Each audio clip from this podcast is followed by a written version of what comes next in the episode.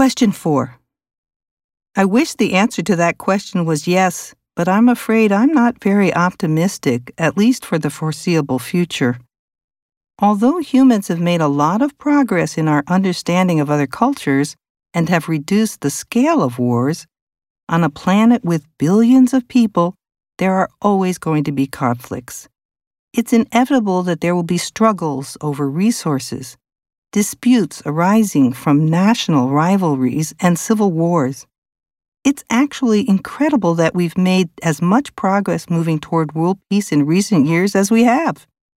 However, war is a chronic problem like poverty or disease that is probably impossible to eliminate completely.